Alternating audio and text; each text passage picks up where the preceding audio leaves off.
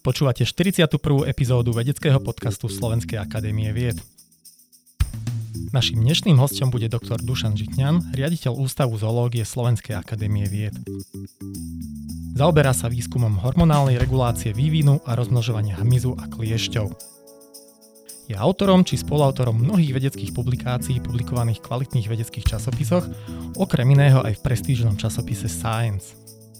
Je nositeľom ceny podpredsedu vlády a ministra školstva Slovenskej republiky za vedu a techniku v kategórii osobnosť vedy a techniky. Je veľkým milovníkom motýlov, čas rád trávi v prírode, kde sa je odsťahoval a má rád hudbu. Moje meno je Peter Boháč a budem vás dnešným podcastom sprevádzať. Pán doktor, vítajte. Ďakujem za pozvanie. Pán doktor, vy sa vedecky venujete entomologickej endokrinológii, pričom e, pojem endokrinológia si mnohí z nás spájajú s oblasťou medicíny a zaoberajúcej sa chorobami spojenými s hormonálnymi poruchami. Môžete tam vy popísať, čomu vy sa venujete vo svojom výskume a ako to teda súvisí s hmyzom?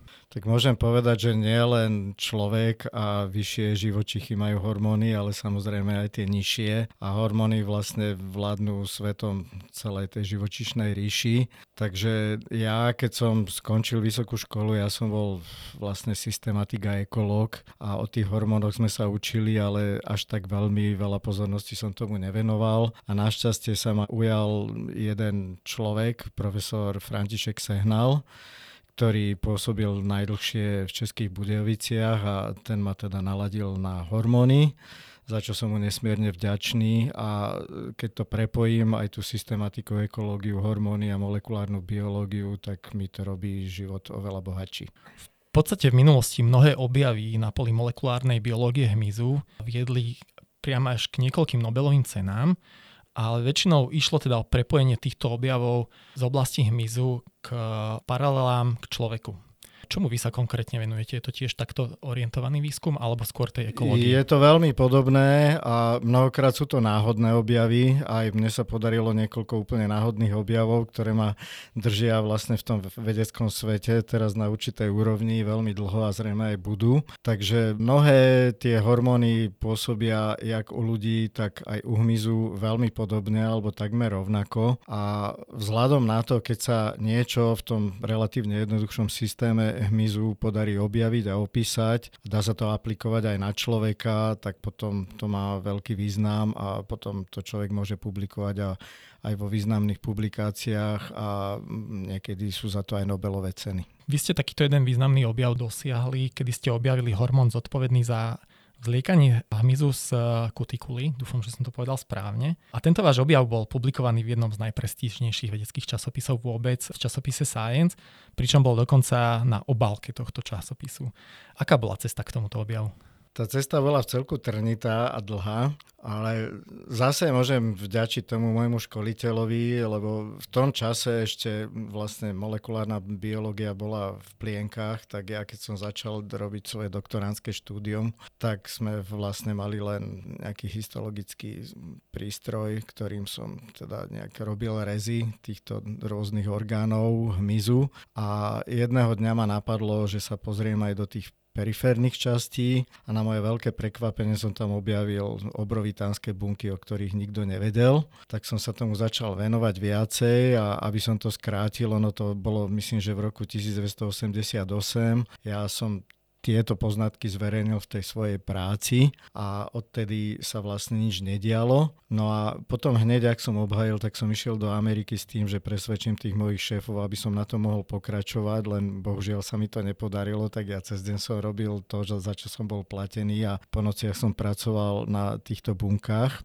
Takže ja som mal taký veľmi pestrý život a hlavne pracovný. No a jedného dňa ma napadlo, to, keď som sa vrátil zase z Ameriky, to bolo v 90 toto si úplne presne pamätám, tak ma napadlo, že by som mohol vyskúšať, že či nejaké teda výťažky z týchto buniek, keď ich vpichnem pred zvliekaním, takže či to nebude mať nejaký účinok, lebo tie bunky boli veľmi veľké pred zvliekaním a po zvliekaní prakticky zmizli, to musím vysvetliť. No a keď som to vpichol do tých úseníc, tak oni sa začali zvliekať v priebehu 5 minút, čo bolo úplne neuveriteľné. No tak to bola veľká radosť vtedy som pracoval v jednom laboratóriu, kde sa na tomto nedalo robiť, ale som išiel za jedným kolegom o poschodie vyššie. Ten mal všetko vybavenie, ten kolega sa volá profesor Adams. No a spolu s ním sme teda túto prácu dokončili a nakoniec to vyvrcholilo v tej publikácii Science. Ako je možné, že takto veľké bunky si nikto nevšimne? To je neuveriteľné ináč. Ja musím povedať, aby to bolo objektívne, tak na začiatku minulého storočia už si myslím, že 1921 tieto bunky opísal jeden Japonec, ale v Japončine. Ja som tú prácu nikdy nezohnal a to bolo vlastne všetko. No tak ľudia boli zameraní na nervový systém, na centrálny nervový systém, predovšetkým na mozog, lebo hmyz má mozog a potom na rôzne ďalšie časti a toto jednoducho prehliadali. Publikovanie v časopise ako Science to je naozaj veľká vec medzi vedcami. Ovplnila táto vaša práca váš ďalší výskum? Veľmi výrazne, musím povedať, lebo dovtedy ja som mal viaceré publikácie a ľudia ma brali ako takého rádového človeka, ale keď vyšla táto práca, tak to ma mimoriadne ovplyvnilo. Ja poviem rovno, že ma pozvali na jednu konferenciu medzinárodnú do Florencie, kde som mal plenárnu prednášku a po tej plenárnej prednáške došiel za mnou jeden Japonec, ktorý som poznal z publikácií, ten mal tiež publikácie v Science a sa ma pýtal, že či tento hormón a tieto bunky poznáme aj ich obľúbeného druhu, čo je priatka Morušová. A ja som vedel, že na tom chcú robiť, tak sme aj na tomto pracovali. Ja som mu povedal, že áno, máme o tom údaje, tak on ma pozval na také prednáškové turné do Japonska. To som sa prvýkrát viezol v business class, čo bolo neuveriteľné. Tam mi ponúkli aj rôzne jedlo, tak som si povedal, že si dám japonskú stravu, čo znamenalo sushi, na ktoré som nebol zvyknutý, tak to bol veľký zážitok, to sa môj žalúdok veľmi čudoval, že čo to do seba strkám. A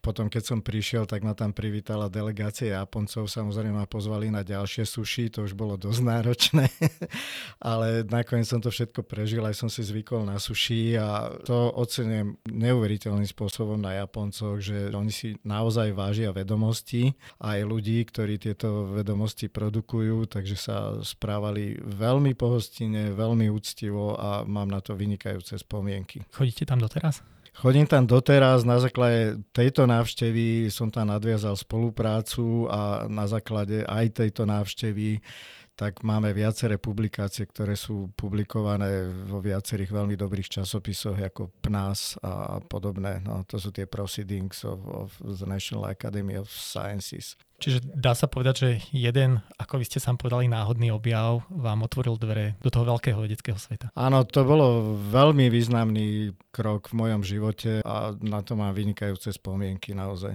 Trošku ste nám načrtli, ale mňa by veľmi zaujímalo, aké sú metódy vášho výskumu. Predpokladám teda, že najčastejšie pracujete s rôznymi modulovými druhmi, spomenuli ste priatku Morušovu. Ako prebieha váš bežný výskum? No tých metód je strašne veľa, to nebudem tu nás spomínať, ale môžem povedať, že od tých klasických histologických, ktoré už veľmi nerobíme, tak sme začali izolovať z rôznych orgánov, nielen z týchto. Ja ešte musím povedať, že tie inkabunky, že to som nazval po svojej manželke, lebo som jej to slúbil, tak to bolo tiež veľmi humorné.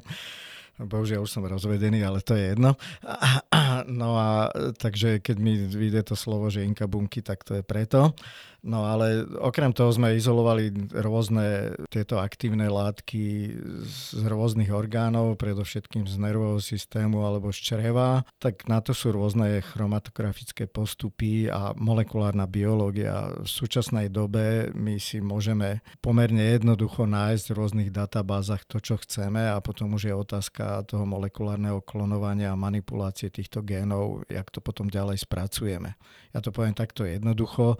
Tie modelové druhy sme rozšírili nielen používame nielen priatku Morušovú, ale dosť výrazne aj tú malú vínu mušku, jak to spievajú v tej pesničke, to je drozofila melanogaster a potom kliešte, lebo tie sú veľmi významné prenášače rôznych patogénov a o ich endokrinnom systéme nevie nikto nič prakticky. Prečo zrovna tieto druhy v podstate vo výskume na celom svete sa používajú práve tieto druhy? Naopak v tej takej virológii, mikrobiológii najčastejšie rôzne myši a tak pre, prečo sú to zrovna tieto konkrétne druhy? No ja musím povedať, že sú dva najvýznamnejšie modelové druhy. Jedným z nich medzi bestavovcami je práve táto drozofila melanogaster a je smutné, že na Slovensku na tom robí možno, ja neviem, jedna, dve skupiny. To je všetko, to naozaj není dostatočné. Na celom svete na tom robí obrovská spústa ľudí. No a potom sú myši. To sú akože dva modelové organizmy a potom sa samozrejme pridávajú ďalšie ako potkany králiky, škrečky, rôzne ryby a neviem čo a medzi tými bestavovcami to je také malé haďatko repné a všeličo iné. Ale práve táto muška, tá vlastne tými možnosťami aj genetiky, aj molekulárnej biológie je na tom úplne najlepšie. Ešte oveľa lepšie ako myši. My vieme zacieliť expresiu génu len do určitého neurónu, do jedného jediného a vieme potom manipulovať teda s tým neurónom, vieme manipulovať s tým génom, vieme ho úplne potlačiť expresiu alebo zvýšiť tú expresiu, čo znamená, že tá aktivita sa zvýši a môžeme sledovať, aký to má význam potom. Ono to je spôsobené nejakou jednoduchosťou toho organizmu, alebo? To je spôsobené tými možnosťami a no jednoduch, ten organizmus není úplne najjednoduchší, ale je pravda, áno, oni majú len 4 chromozómy a no to sú odborné termíny, takže no je to do určitej miery, áno, takto jednoducho to poviem, že je to spôsobené to jednoduchosťou a potom aj tými možnosťami, ktoré u tej muchy sú naozaj nevýdané. V roku 2020 bola udelená Nobelová cena za objav metódy CRISPR, ktorá zjednodušila manipuláciu so sekvenciami genómu. Ako veľmi táto metóda zmenila oblasť vášho výskumu? No dosť výrazne, lebo ju samozrejme používame. Hneď, ak sa to objavilo, tak u tej drozofily sa to zaviedlo. Tam sa vytvorilo niekoľko línií, ktoré keď sa nakrížia, tak vlastne pomerne jednoduchým spôsobom môžete odstraňovať rôzne gény vášho záujmu Takže toto sú úplne neuveriteľné možnosti a samozrejme potom sú ešte ďalšie rôzne postupy, ktorými vy si môžete tie gény nejakým spôsobom označiť alebo s nimi manipulovať a, a zistiť ich funkciu. Či dá sa povedať, že táto metóda priniesla aj nejakú novú vlnu objavov? Samozrejme, preto bola aj Nobelová cena za to udelená, ale napríklad pri tých štúdii na drozofile bola udelená Nobelová cena opakovane za rôzne objavy, ako čo sú, ja neviem, imunné peptidy. To sa zistilo, že geneticky vrodená imunita sa myslelo najprv, že je špecifická len pre hmyz, ale potom sa zistilo, že ju majú aj ľudia, za to bola Nobelová cena, alebo tzv. cirkadiálne rytmy. To znamená, že keď človek sa presťahuje do nejakého iného pásma, tak je ospali vtedy, keď by mal byť bdelý a trvá to nejaké 3-4 dní, kým sa mu ten stav nejako zmení, tak to je celá kaskáda obrobitánskeho množstva génov, ktoré sú za toto zodpovedné a to sa najprv opísalo a objavilo u drozofily a potom neskôr sa zistilo, že toto je úplne bežné aj u nás. Toto by ma zaujímalo, oni reálne nejak cestovali s tou drozofilou? Alebo... Nie, nie, oni im dávali, oni im dávali rôzny režim svetelný. Aha že cez deň im skrátka zhasli svetlo, to sa takto robí a potom zisťovali, že aké gény sa tam teda exprimujú, ak sa tam produkujú alebo neprodukujú. A na základe toho tej aktivity tých rôznych génov pozisťovali, čo sa tam všetko deje. No a potom zistili, že prakticky rovnaké gény rozhodujú o tejto našej cirkadiálnej aktivite, neviem, jak to slovensky povedať, tak o, o tej dennej a nočnej aktivite, tak po slovensky, tak o tom rozhodujú vlastne rovnaké gény. Troška zmením tému. Momentálne žijeme v dobe, kedy pozorujeme mnohé zmeny súvisiace s ľudskou aktivitou a s klimatickou zmenou. Vy sa výskumne venujete aj fenoménu úbytku hmyzu, ktorý pozorujeme momentálne v životnom prostredí. Viete nám o tomto výskume prezradiť viac? Ja už od malička som akože taký ekológ a všímam si, ako ľudia neuveriteľným spôsobom zasahujú do prírody, veľmi negatívne väčšinou a ma to trápi, takže troška si to všímam a snažím sa robiť všetko, čo je v mojich silách, aby som aspoň trocha odčinil tie krivdy, ktoré páchame na prírode. To hmyzu naozaj ubúda, ja keby som to zobral zo široka, tak vlastne všade, kde sa objavil človek, my sme ako ľudský druh vznikol v Afrike, ale jak sa začal rozširovať do sveta, tak všade, kde sa objavil ten človek, tak najprv vymizli veľké zvieratá a najväčší masakér sa teda stal v Severnej a Južnej Amerike, aj v Austrálii. Tam bolo obrovské množstvo nádherných zvierat, ktoré ľudia prakticky kompletne vyzabíjali a na to sú dôkazy. No a teraz, keď už sme vyzabíjali tie veľké zvieratá a niektoré sme zdomacnili, tak prichádza už aj na hmyz. Čo je teda veľmi mrzuté, lebo hmyz má veľmi výrazný vplyv na celý ekosystém a má veľmi dôležitú úlohu v týchto ekosystémoch a teda v prírode, aby som to povedal jednoducho. No a keď začne miznúť v takomto množstve, tak samozrejme začnú miznúť aj hmyzožravé živočichy ako vtáky alebo ryby a rôzne iné a bude to mať nedozierne dôsledky. Asi najkomplexnejší výskum v tejto oblasti bol robený v Nemecku. Asi aký veľký bol úbytok toho hmyzu za posledných nejakých 10 Tam, rokov? Ja si to presne myslím, že oni, čo sa týka masy, celkovej masy, myslím, že 80%, tomu sa hovorí, že syndrom čistého skla. Keď idete v Nemecku po nejakej diálnici, tak to sklo máte čisté. Nemecko je dosť veľké a to sklo není zapatlané od hmyzu. Našťastie u nás ešte je ako tak zapatlané, ale to hmyzu je oveľa, oveľa menej a musím povedať, že naši kolegovia, čím ich aj pozdravujem, tak robia kvázi takýto výskum, majú rozmiestnené pasce po celom Slovensku, kde ten hmyz napadá a oni mi sami hovorili, že ešte pred nejakými 10-20 rokmi, je to dlhodobý výskum, tak oni museli meniť tie pasce alebo tie nádobky, ktorých padal hmyz pravidelne každý týždeň, teraz možno stačí raz za mesiac, akože že je tam toho oveľa, oveľa menej. Takže je možné, že aj u nás to hmyzu ubydlo keď nie 50%, tak možno 80%, čo je teda veľmi zaražajúce. A ešte to poviem, že nielen teda na tej kvantitatívnej úrovni, ale aj na druhej úrovni mnohé druhy jednoducho vymizli čo je veľká škoda. Aké sú hlavné príčiny tohto vymierania hmyzu? A rovno sa spýtam, aké sú dôsledky, alebo aké dôsledky vieme očakávať. No, hlavné príčiny sú samozrejme spôsobené človekom, za čo sa trocha aj hambím sám, lebo sám patrím do tohto druhu. U toho hmyzu je to predovšetkým chemizáciou, ako intenzitou tej polnohospodárskej a lesnickej výroby a ťažby, stavebníctvo veľmi výrazne prispieva na toto. A potom, čo som si všimol, keď som sa nad tým zamýšľal, tak tiež teraz tá mechanizácia, jak sa zdokonalila, v minulosti sa lúky kosili ručne, čo nebol taký zásah, ale teraz keď príde traktor a zmulčuje tú lúku, čo rozomelie v podstate všetko, čo tam je, tak samozrejme, že to má mimoriadne negatívny vplyv na ten hmyz. Tam to vyzabíja skoro všetko a teda nejaké očakávané dôsledky, aké toto môže mať vplyv na ekosystémy, možno na náš život? Ja si myslím, že bude ubúdať potom aj tých mizožravých živočíchov dosť veľa.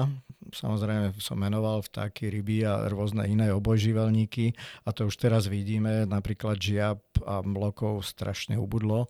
Je to asi aj týmto a samozrejme aj to chemizáciou, lebo vodné živočichy sú na tie rôzne chemikálie veľmi citlivé. No a potom, viete, no tak možno aj úroda nebude taká, ako si predstavujeme. Je možné, že keď väčšina hmyzu vymizne, tak to človek nebude pocitovať nejako strašne negatívne a to keď vymiznú včely, no tak budeme mať menej medu, ale ľudia určite nájdu nejakú náhradu za med, to máme, ale celkové si myslím, že my nemáme morálne právo ničiť toľko živočíchov len preto, aby sme sa mali dobre. V podstate včely sú jeden z najvýznamnejších opelovačov, čiže sa na základe toho očakáva aj veľký úbytok ekosystémov všeobecne. Hlavne divé včely musím povedať, tie domáce nemajú na to až taký vplyv, ale samozrejme aj tie divé včely a, a keď budú ubúdať, čak aj Einstein povedal, že keď vymiznú včely, vymizne aj človek čo by možno až taká škoda nebola, musím povedať, ale tak mali by sme nájsť nejakú rovnováhu, len bohužiaľ musím povedať, že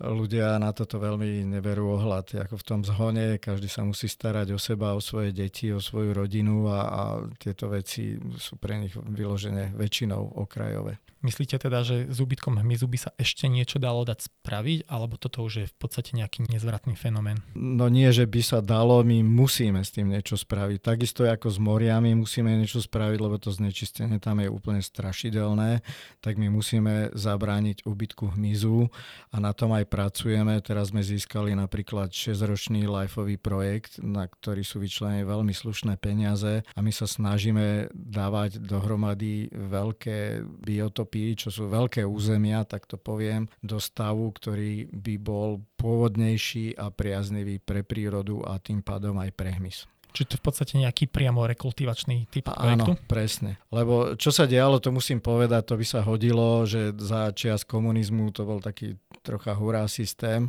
že sa povedalo, že sa budú vysádzať stromy aj tam, kde nikdy neboli a keď sa tam nechytili naše stromy, tak sa tam vysádzali stromy, ktoré boli odolnejšie samozrejme z iných krajín. Takže teraz máme celé Slovensko zamorené borovicami, ktoré sú nepôvodné, agátmi, ktoré sú nepôvodné a toto robí obrovitánske škody škody na prírode našej a na tých pôvodných druhoch a my sa to snažíme napraviť. Môžete nám aj povedať, že v spolupráci s akými partnermi tento projekt rieši? Áno, musím pochváliť týchto ľudí. To je Bratislavské regionálne ochranárske združenie. To je parta vynikajúcich ľudí, ktorá odvádza úplne neskutočnú prácu. Ja musím povedať, to sú väčšinou mladí ľudia.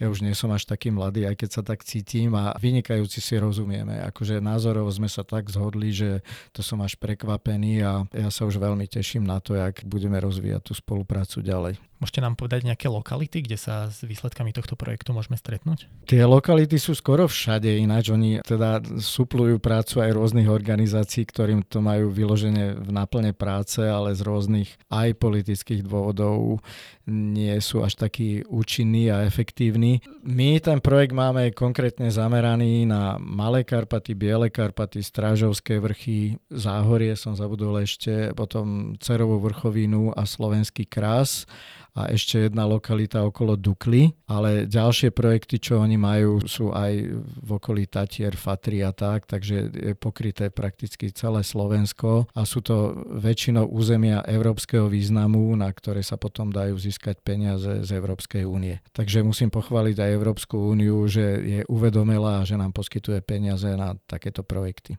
Tak sa tešíme, že aj takéto projekty prebiehajú na Slovensku. Ďalšou oblasťou vášho výskumu je výskum kliešťov. Práve začína kliešťová sezóna, dá sa povedať. Prečo sú kliešte taká hrozba pre ľudí? No kliešte v našom klimatickom pásme sú naozaj najväčšia hrozba. Prenašajú obrovské množstvo rôznych nebezpečných chorôb. Musím povedať, že kliešťovú encefalitidu pozná každý. Potom je tá limská borelióza, jak sa tomu hovorí. To bolo pôvodne opísané v Amerike, ale je rozšírená vlastne v celej tejto miernej oblasti. V Ázii je tiež veľmi agresívna. Ja som to sám zažil, ja teda kliešťov chytím každý rok dosť veľa. Tam je výhoda, že človek sa musí prezrieť a keď toho kliešťa odstráni skôr, ako je tam prísatý deň, tak väčšinou je to v poriadku. Ja som to nestihol, tak som mal taký obrovitánsky eritém, to je taký červený flag na ruke. Tak to bol ešte zážitok, keď som išiel do nemocnice, tak sa na to pozrel doktor Sabaka, toho určite poznáte, ten bol veľký advokát očkovania, tak on s veľkým nadšením zakričal, zavolal všetkých doktorov a zakričal, že poďte sa pozrieť, že taký eritep som ešte nevidel, tak tam všetci hýkali a boli nadšení z toho. Ja som nebol, ale tak našťastie mi dal antibiotika a všetko prešlo. Ale keď to človek zanedbá podľa toho, jaká borelia to je, tak vám nalezie buď do mozgu alebo do klbov a robí tam neplechu a potom musíte užívať antibiotika niekoľko rokov až a mnohokrát sa toho jednoducho nezbavíte a máte dosť výrazné problémy. Takže to vôbec nie je dobré. Milovníci psov, tí poznajú určite babeziózu a tá zabíja psov. To je ďalší takýto prvok, ktorý robí zlé. A potom sú rôzne anaplazmy, rikecie, všeličo. Takže je toho veľa ste spomenuli tú boreliózu, proti nej momentálne sa nevieme očkovať, čak iba proti... Nevieme, no, najsmutnejšie je, že Pfizer a možno ešte nejaká ďalšia spoločnosť vyvinuli veľmi účinnú vakcínu, ale práve antivaxery zabránie tomu, aby sa rozširovala medzi ľudí a im sa to potom už neoplatilo vyrábať, tak zastavili výrobu. To je veľmi smutné. Takže bola účinná vakcína, ale sa nevyrábal, lebo nebol dostatočný odbyt. Koľko druhov kliešťov máme na Slovensku? Tak to presne neviem povedať, okolo 20 asi. Oni sú rôzne. Ja práve, že čo sa týka systematiky kliešťov, tam nie som až tak veľmi doma. Ja sa skôr zaoberám tou molekulárnou biológiou a endokrinológiou kliešťov, v čom asi málo kto je doma, ale tak tam sme urobili pokroky a, a celkom sa nám darí. V podstate je tam nejaký rozdiel podľa toho, aký druh kliešťa chytím v tom riziku? Áno, Áno, akože len určité kliešte idú na človeka, to je taký, že Ixodes ricinus, ten ide na človeka, ostatné nejdú na človeka. A ten prenáša práve najviac patogénov, to je tá najväčšia potvora, takže to je nevýhoda. A potom je spústa kliešťov, ktoré sú špecializované len na určité živočichy, buď na plazy, na vtáky, alebo na nejakých jeleňov, alebo tak, takže tie na nás vôbec nejdú ale tento je taký oveľa viacej prispôsobivý. V podstate ten klieš má 4 základné vývojové štádia. Všetky predstavujú určité zdravotné riziko, alebo v podstate, keď máme ešte iba tú nymfu, tak je to, Tam, to riziko nižšie. Ten klieš má vajíčko, z toho je larva, a tá larva by nemala byť infikovaná, to je v celku v poriadku a tie larvy idú na človeka a tá väčšinou cicia na myšiach alebo na malých hlodavcoch a tie sú často teda veľmi dobré prenášače týchto chorôb, takže už tie nymfy, asi 30% je ich infikovaných boreliou, takže tam máte veľkú šancu, keď je ten klieš prisatý dlhšie ako jeden deň, tak je veľká šanca, že tie borelie sa do vás dostanú a môžu napáchať škody. Čo sa týka encefalitídy, tam treba buď sa očkovať, na to je veľmi účinná vakcína, alebo si dávať pozor, kde sú ohniska encefalitídy a moc sa tam nezdržovať. Ako je na Slovensku momentálne? V podstate, ktoré oblasti sú také najrizikovejšie? No, čo sa týka tej borelie, tak skoro všetky, tam vlastne to u nás robia výskum, ďalšia skupina ľudí a zhruba 30% týchto nymf a dospelých kliešťov je infikovaná týmito boreliami a rôznymi inými. A čo sa týka tej encefality, tak to sú rôzne ohniská, ktoré sa menia Takže takto vám to z hlavy neviem povedať, ale treba to sledovať. Ja neviem, či vôbec existuje nejaká mapa na Slovensku, kde by sa to mapovalo, ale myslím, že nejaké takéto systematické mapovanie ani veľmi neprebieha. Toto by som sa chcel opýtať, to je možno troška mimo váš vedecký záber, ale veľmi veľa ľudí je v strese, keď si má vybrať kliešťa, že v podstate otrhne tú hlavičku. Aký veľký problém toto predstavuje naozaj, čo sa týka prenosu tých patogénov? No, za prvé poviem, že kliešť nemá hlavičku on má len ten sosák, ktorý sa volá odborne hypostóm a to vyzerá jak harpúna, tam sú také priečné výrastky, ktoré bránia v tom, aby keď to vytiahnete, aby to bolo jednoduché. Úplne najjednoduchšie, ja som prišiel, lebo ja tých kliešťov mám strašne veľa každý rok, tak ja keď mám nech, tak normálne si to takto odškrabnem. Normálne nechtom, keď máte pinzetu, chytiť a vytiahnuť jedným rovným ťahom. Čiže nekrútiť pol hodinu. Môžete chvíľu krútiť, ale určite nevypalovať a nedusiť nejakým olejom, lebo vtedy ten kliešť je podráždený a vylučuje o to viacej do vás tie rôzne patogény zranený, ako by mal. Takže normálne vytiahnuť buď pinzetou alebo nechtom. A teda v prípade, keď ten sosáčik zostane v tele? Myslím, že by sa nemalo nič stať, lebo všetky tie orgány, kde sú tie patogény, už sú odstránené, to je v bruchu. Ako prebieha taký výskum kliešťov? Vy ich chováte alebo si ich zbierate My ich musíme chovať, lebo my musíme mať neinfikované kliešte a na to bohužiaľ teda používame myši a králiky a chceme v budúcnosti aj morčatá, takže oni teda sú tie obete, na ktoré musíme dávať tie kliešte a ktorých krv oni cicajú, ale potom majú veľmi dobrý život, lebo naše dievčatá sú veľmi také ohľaduplné a, a tie zvieratka teda chvíľu trpia, ale potom sa o nich pekne staráme, takže teraz máme ďalších králikov a posielame to ďalej takže ja si myslím, že potom majú veľmi dobrý život zase. V podstate, keď sa študujú kliešte priamo v teréne, akým spôsobom sa zbierajú?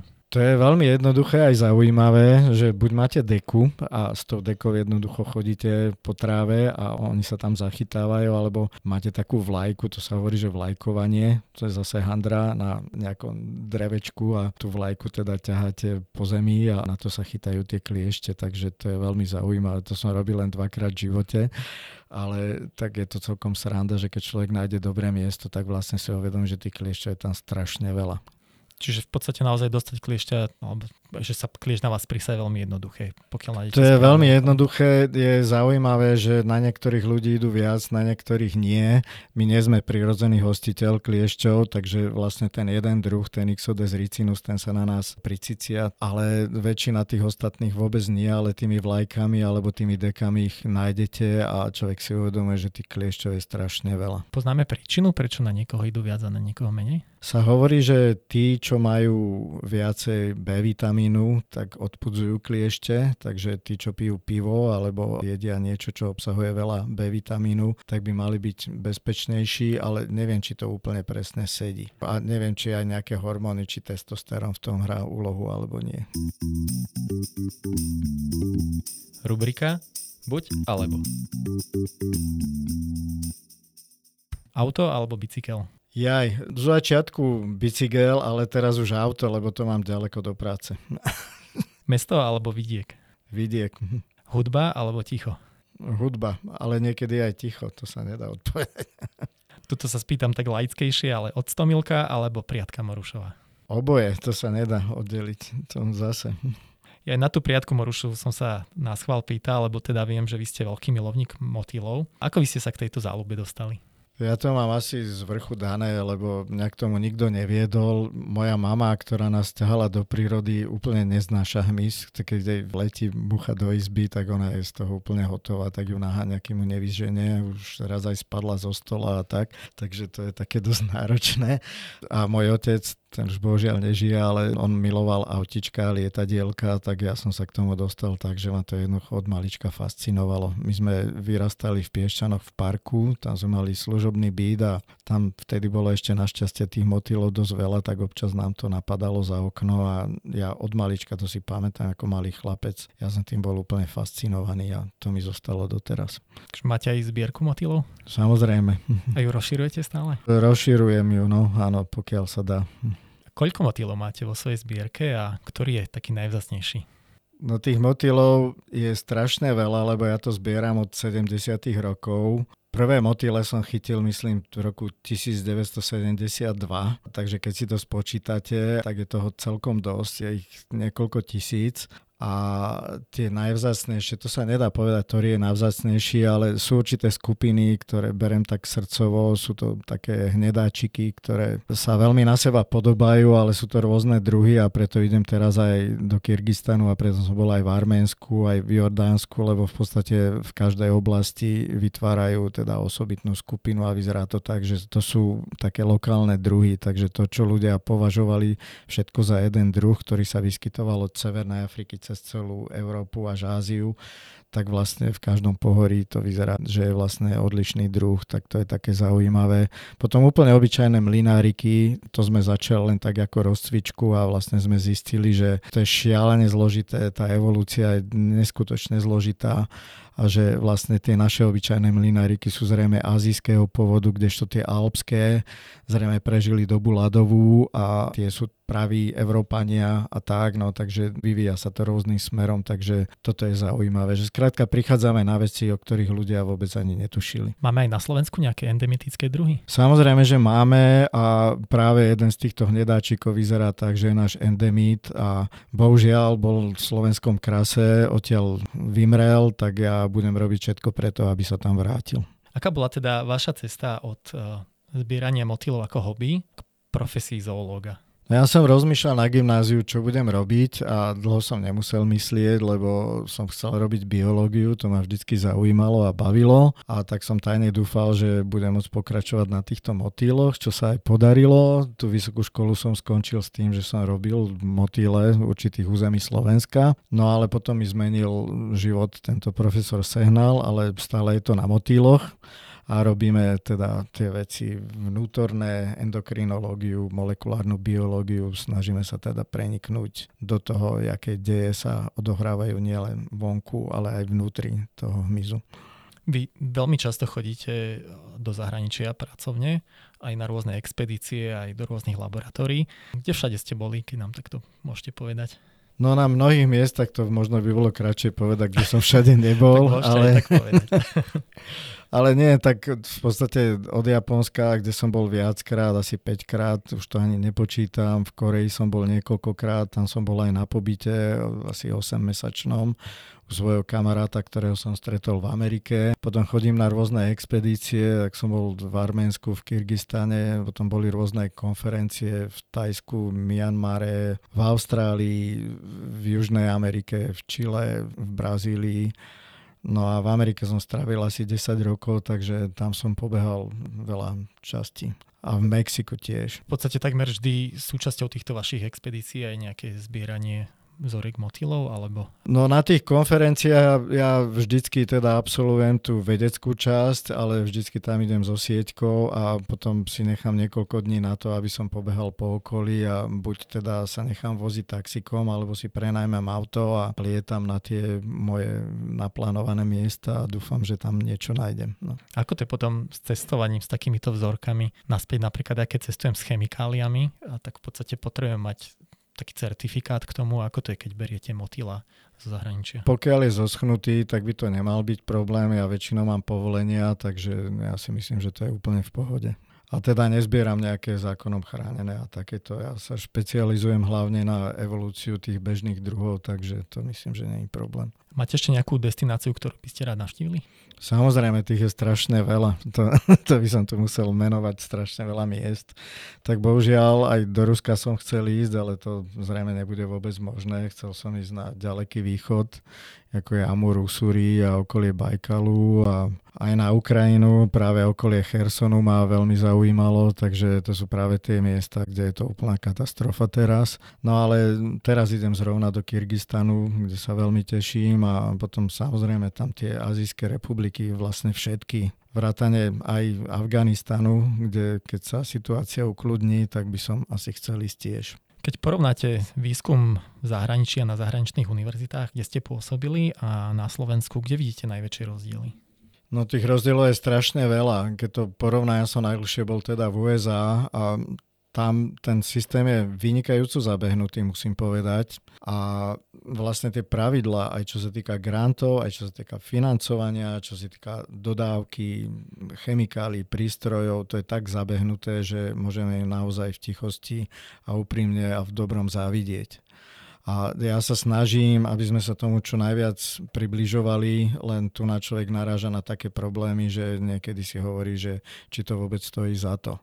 Ja sa nerad vzdávam, ale je niekedy až úplne absurdné, že jak my si sami komplikujeme život. Ja poviem len príklad, len nechcem hovoriť všeobecne, že tam, keď dostanete grant, tak dostanete aj kartičku na ten grant a miesto toho, aby ste zložitým spôsobom objednávali a súťažili niečo, to za vás urobia iní. Tá univerzita má vysúťaženú nejakú firmu, ktorá dodá všetko väčšinou o polovicu lacnejšie, ako je v katalógu a väčšinou tie bežné chemikálie sú v sklade, takže vy zoberiete kartičku, za minútu zabehnete do skladu, o dve poschodia nižšie, zoberiete si, čo potrebujete a môžete robiť. Keď niečo nemajú v sklade, tak to objednajú, na druhý deň to máte na stole. Keď to meška dva dní, tak je poplach a krik a skrátka to tam musí byť.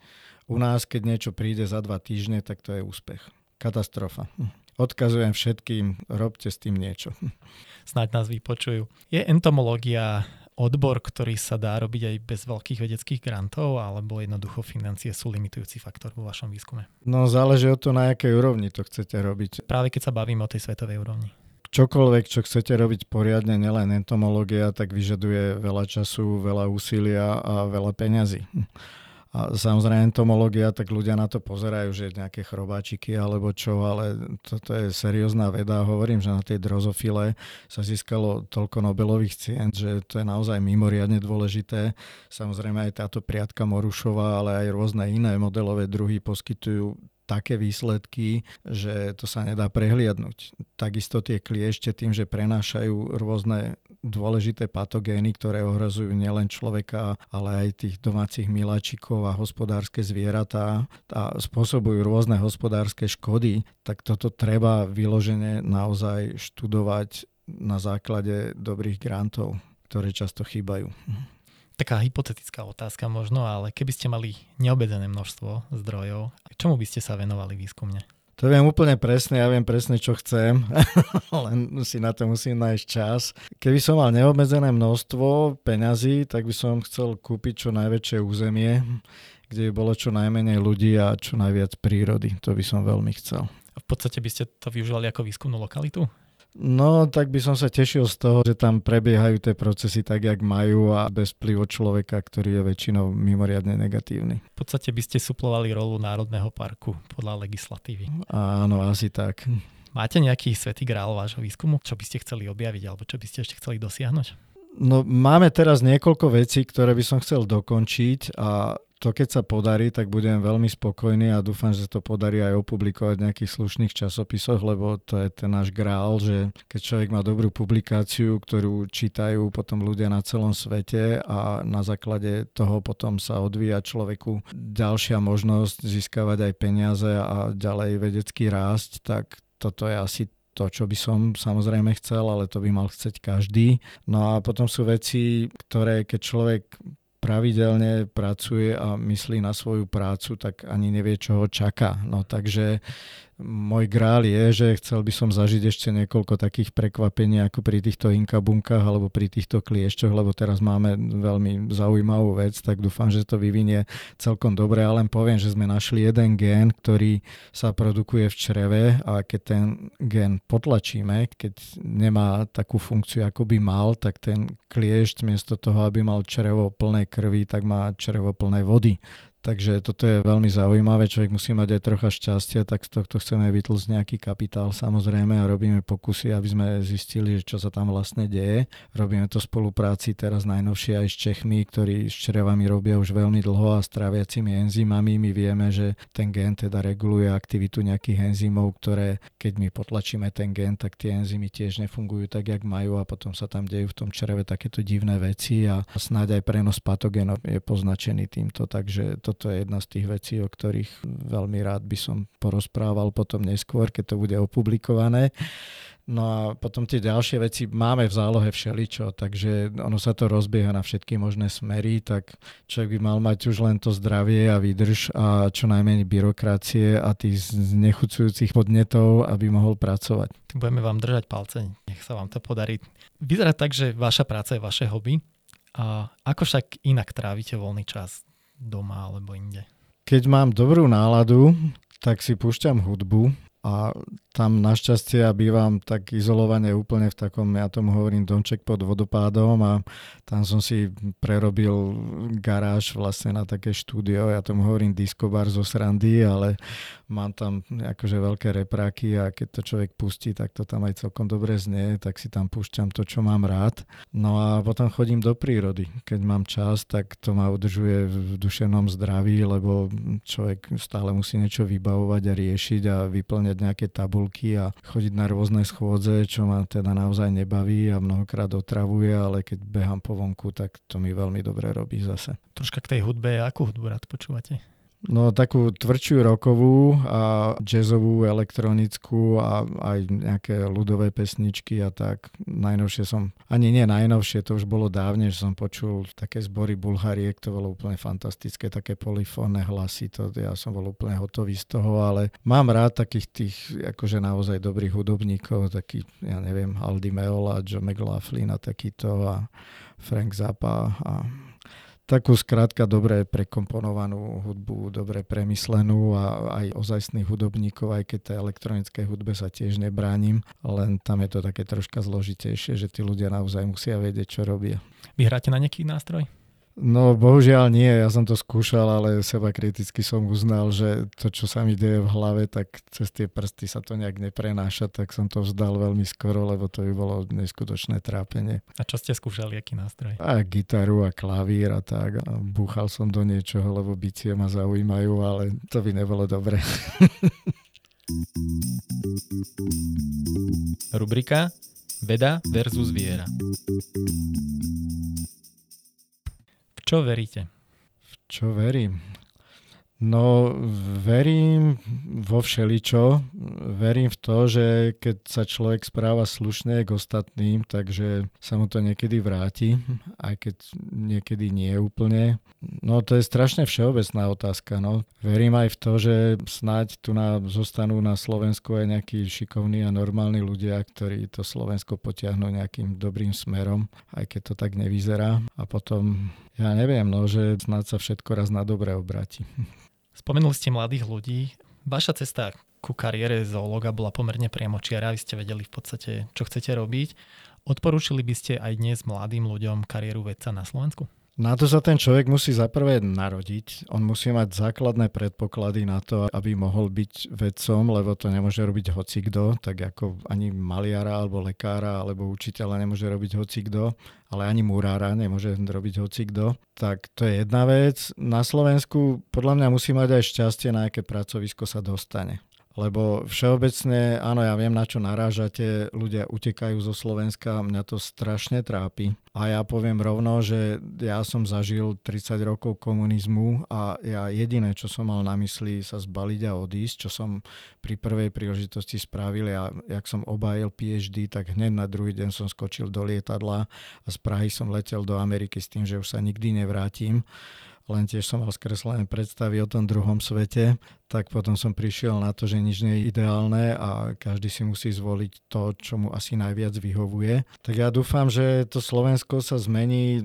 natoľko, že bude atraktívne pre tých mladých, aby sa vrátili mne sa podarilo získať viacerých ľudí zo zahraničia na náš ústav a ja za seba môžem povedať, že sa snažím robiť všetko preto, aby boli spokojní.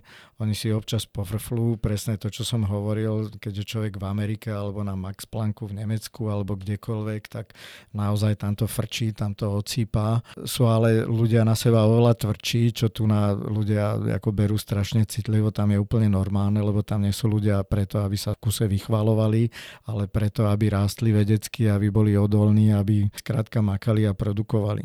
Aká bola vaša osobná motivácia, keď ste sa vrátili na Slovensko?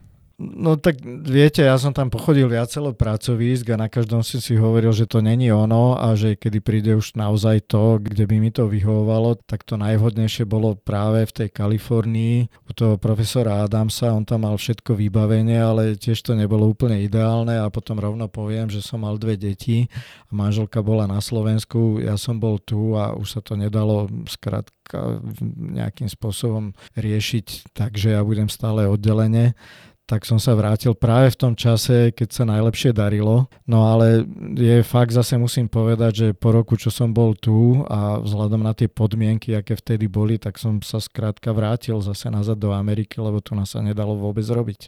No a potom v Amerike som strávil, som tam išiel na rok, tak sa to predlžilo na rok a pol, potom som sa vrátil zase.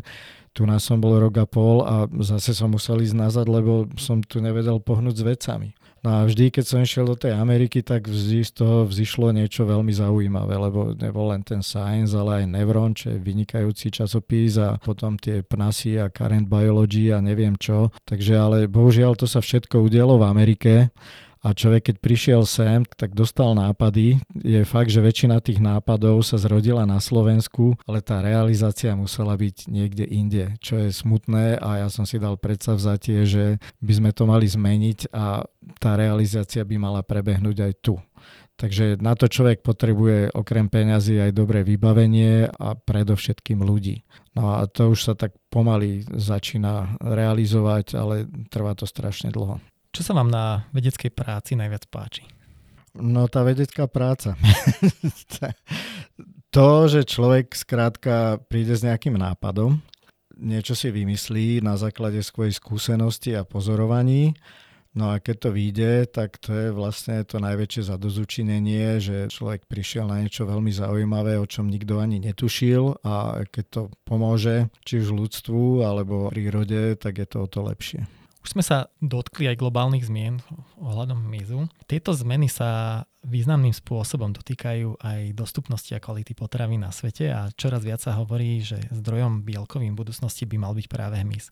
Aký je váš názor na túto tému? Ja to beriem s obrovskou rezervou, lebo chodím do tej Ázie a tam je úplne bežné jesť hmyz väčšina ľudí bola zvyknutá jesť hmyz, teraz sú zvyknutí jesť hamburgery, takže miesto toho, aby sa zvyšovala spotreba toho hmyzu, tak sa zvyšuje spotreba hovedzieho a neviem, jakého mesa všelijakého. Takže ja neviem a na to, aby sa ten hmyz vychoval, tak zase treba polnospodárske plodiny. Ja si nemyslím, že toto je budúcnosť ľudstva. Ja si myslím, že by sme sa mali nejakým spôsobom uskromniť, čo je zase predpoklad, ktorý sa nedá zrealizovať. Ako ľudia nie sú skromní a keď majú možnosti, tak ich využívajú. Tak to je ťažko povedať, čo sa stane. No. To bude veľmi zaujímavé. Máme na Slovensku nejaké druhy, ktoré sú konzumovateľné? Tak konzumovateľné sa dá skoro všetko, okrem tých vyloženia jedovatých druhov, napríklad včely sú vynikajúce, larvy včiel sú úplne fantastické, alebo kukly. Záleží od toho, čo majú v čreve. Ale dajú sa vychovať tie tzv. mučné červy, čo sú vlastne chrobáky, oni jedia múku alebo nejaké vločky, tak to je dobré, to som jedol, ja teda skúšam všeličo a to sa dá jesť a keď sa vypraží nejaký koník lučný, tak je to tiež dobré, je to jedle, ale ja si nemyslím, že toto je naša budúcnosť. Tak uvidíme. Pán doktor, na záver, vedeli by ste našim poslucháčom odporučiť nejakú dobrú knihu alebo dobrý film? Ste ma varoval, tak ja som si tu spravil taký ťahák, je ich niekoľko a ja som vyberal také, oni sú už staršie, lebo teraz nemám čas čítať knihy, ale sú aj také, že ktoré sa hodia aj na túto dobu. Tak ja by som všetkým odporúčal hlavu 22. To myslím, že na Slovensku sedí úplne dokonale, aj to aj kniha, aj film, to je výborné.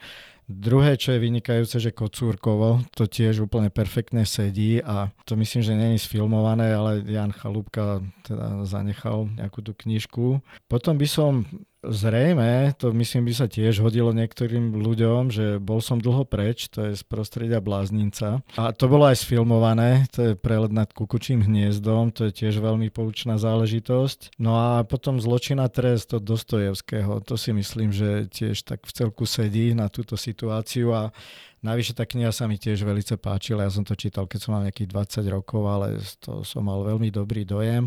A potom možno Kameň a bolesť, to napísal Karel Schulz, to je historik a písalo Michelangelovi, ale nielen o ňom, ale o celej tej dobe a v tej dobe sa dieli rôzne veci, tiež súboje tých rodov, ktoré tam vo Florencii bojovali o vplyv. Troška mi to pripomína dnešnú situáciu, takže to je tiež veľmi poučné, že ľudia sa nevedia poučiť z minulosti a opakujú stále tie isté chyby. No a potom ešte filmy, také tri, čo by som veľmi teda chcel vyzdvihnúť, že Monty Pythons, čo boli, že Life of Brian, kde títo rôzni konšpirátori, ak pristupujú k veciam, tak nech si pozrú tento film a, a vidia názor týchto ľudí, to si myslím, že je poučné.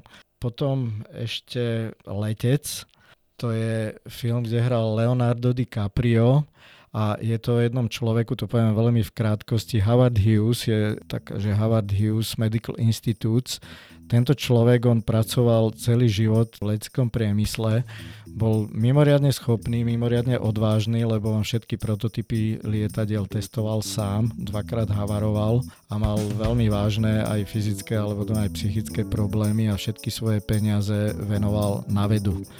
Takto by som chcel odkázať aj našim pánom podnikateľom, ktorí získali peniaze rôznym spôsobom, že by mohli myslieť aj trocha na vedu, lebo možno sa im to bude v budúcnosti hodiť. No a potom možno ešte, že Deadman, kde hrá Johnny Depp, to je taká veľmi zaujímavá záležitosť. Pán doktor, ja vám ďakujem veľmi pekne za váš čas a prajem vám veľa osobných aj pracovných úspechov. Ďakujem aj ja za krásny rozhovor. Dramaturgicky sa na dnešnej epizóde vedeckého podcastu Slovenskej akadémie vied podielali Katarína Gáliková a Peter Boháč. Technická podpora Martin Bystriansky. Ak sa vám náš podcast páči, dajte o ňom vedieť aj svojim priateľom – Každé vaše zdieľanie nás poteší.